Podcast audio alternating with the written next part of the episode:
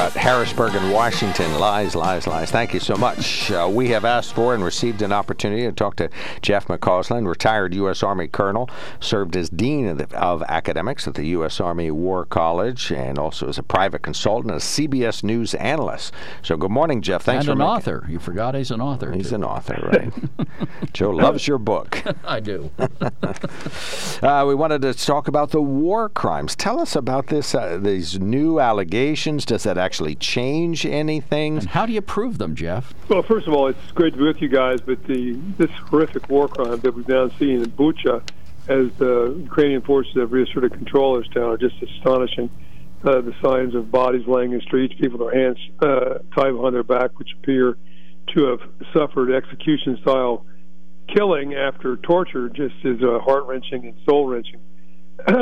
How we go about proving this, of course, investigations are ongoing, uh, sponsored by the International Criminal Court, uh, by the uh, head prosecutor in Ukraine, and of course, it's being documented very heavily by the media and exposed to the world as a whole to demonstrate what the Russians have in fact done here. Uh, how we go forward with this, of course, is the International Criminal Court will conduct an investigation and would have jurisdiction over people who committed these particular crimes. Question is, of course, you have to prove exactly, specifically, who did this at an individual level. That'll take an enormous amount of time, unfortunately. Uh, if in fact they are successful, and they do know which Russian units were in the area, maybe the possibility of prosecuting some of these folks. There's a possibility that some of them uh, may either now or later uh, actually be prisoners of war, and if they are, they could be fairly easily prosecuted in the aftermath of this conflict. Longer term, will you be able to gain access to these individuals and prosecute them? Of course, is more problematical. And then as you go up the chain of command, because the question is, was this done by a renegade unit? Does not appear so based on how this has occurred across the country, or is this more systematic and more directed uh, by uh, Moscow, which is what the Ukrainians certainly claim? Then the question will be how you hold people at the highest level responsible all the way up to Vladimir Putin. the, the possibility of prosecuting him or getting him in the docket obviously is going to be extremely difficult, but in the short term at least, there's m- mounting pressure, I think, on the international community on just how horrific this uh, unnecessary aggressive war prosecuted by the Russians is. That hopefully will uh, result in more countries coming online to support sanctions and other efforts against the Russians. I'm speaking particularly like countries like China and India, very large countries that have kind of sit on the fence so far. And of course, it'll spur, I think, greater effort on the part of the international community, United States and NATO countries especially, to provide additional military assistance to the Ukrainians in defending their country against this Russian invasion. Well, let's say we give Vladimir Putin the benefit of the doubt he doesn't deserve and that he was not aware that his forces were doing this. But given proof that they did or that it did happen, would you expect him to take the high road and, and perhaps uh, discipline these units? Or would you expect him to try and cover it up? Unfortunately, that's easy to answer. He'll go to the latter. He'll, he's already doing that. I mean, there's going to be a, a UN Security Council meeting, I think, today to discuss these particular atrocities. I think Mr. Zelensky is supposed to address the UN uh, and expose these particular atrocities to that particular body. Uh, the Russians have already come out with that at the UN with, with their ambassador as well as elsewhere, and saying this is all fabricated, this is untrue. Uh, the bodies were brought in from elsewhere. Uh, the Ukrainians actually did it themselves, just like the Ukrainians are actually sh- shelling their own cities. Of course, as we see artillery rounds and missile fire hit residential areas, the Russians always claiming that that's not their forces. The Ukrainians are actually uh, conducting these false attacks on their own people. Obviously, pretty preposterous. That's the line of lies that the Russian government will perpetrate. So if Putin if Putin had knowledge of it beforehand, that would be a difficult thing to prove, wouldn't it? Or if he condoned it? That would be a very difficult thing to prove. Uh, uh, obviously, that has been done in past. Uh, going up to the chain of command, one might think of um, people like uh, Mladic, uh, Karadzic, uh, and others in the wars in the Balkans. Uh, but but uh, it certainly seems possible. It certainly seems like Ukrainians are adamant about pursuing an investigation of these particular atrocities, wherever that investigation may lead. What can you say as what do you call the state of the invasion? We know the Russians have advanced and then pulled back, and uh, you know it's a slog everywhere they go. Um, as a strategist, what do you make of this? Well, what I make of it is that their initial plan, which was a political decapitation of the government, capturing Kiev, taking down the Zelensky government, installing a new government more favorable to them, that is that has totally failed. And the assumption they'd be able to do that quickly obviously has proved to be totally totally untrue. And so now they're they're re- they're really retreating. They'll call it repositioning. They're retreating, pulling their forces back out of Ukraine, realizing that multiple avenues of advance that they conducted was not sustainable based on the resistance and based on the forces and based on the logistical fail that they created. They're going to concentrate their efforts now in the south and the east, particularly in the Luhansk and Donetsk area of the Donbass region, in an effort to try to secure that area, and then also secure that uh, that land bridge that connects Russia proper to the Crimea. And that'll mean continued emphasis and bombardment of Mariupol, which has now been had uh, relentless bombing and, and, relentless shelling for weeks on end. Uh, even though there are still 100,000, I think, civilians trapped in Mariupol, to see if they can secure that corridor. Uh, at that point in time, perhaps we might see the Russians suddenly announce a ceasefire uh, and argue for negotiation if they were successful in that particular military endeavor and try to negotiate from a position of strength. Well, the Biden administration has said it's going to give another $850 million worth of aid to them. Is there any way for us, as just folks looking at this situation, to be able to tell whether or not the aid that we're supposedly sending has had an impact? Well, I think we can tell already that the aid is having an impact. I mean, the Javelin missile system has come to the United States and the NATO countries had a devastating effect on Russian armor.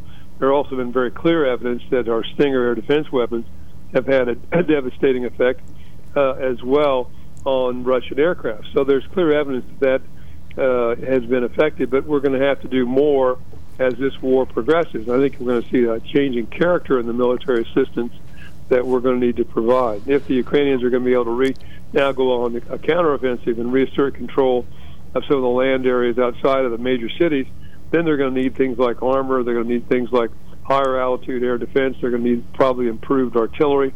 Uh, there's some uh, discussion of transferring uh, T-72 tanks, which the Ukrainians are familiar with, from some of our NATO partner countries like Bulgaria and Slovakia that have some of these older weapon systems, which are older but effective, and ones that, like I say, the Ukrainians are familiar with and can quickly integrate into their forces. Well, Jeff, the president has said that they, these sanctions were never intended to deter. That's what he said now, but originally all the administration was talking about sanctions were a deterrent. Do you see any signs that the Russians are being crippled or even hindered by what's what we've done so far, and what more do we need to do? Well, there is evidence that, that things are not going well in Moscow, and they're not going to get any better in terms of the economy. Inflation rates are described to be about uh, 20%. We saw the ruble go down, though it has rebounded uh, somewhat. They've only reopened their stock market in a limited fashion. But the problem, obviously, with sanctions is they take an awful long time to have an effect. Uh, but the more and more countries that we can get to involved in the sanction and make that net that net tighter and tighter, obviously is going to cause that those effects to be stronger and cause those effects to happen more quickly. And this idea that uh, President Putin is not getting accurate information from his generals, they're shielding him from the truth. Your thoughts on that uh, report last week? Yeah, that was interesting to me, and a demonstration, I think, of how the administration, I think, is using their intelligence pretty effectively by, you know, revealing things that heretofore in a war one might think you would not uh, not talk about. Obviously, that's comes from pretty significant intelligence. It obviously um, underscores the problem Mr. Putin has. It obviously challenges whether or not his, his chain of command is being effective and how effective they are in keeping him informed about how the war uh, is in fact proceeding. And hopefully then uh, can cause him, if those if that reaches him, of course, to rethink what his efforts are and who he's actually listening to. It's clear that Putin has isolated himself. Had done that even prior to this due to the pandemic and had people, you know, spending two weeks in isolation only to have a brief meeting with him. So those people who have access and can provide him advice and influence him are obviously very few in number.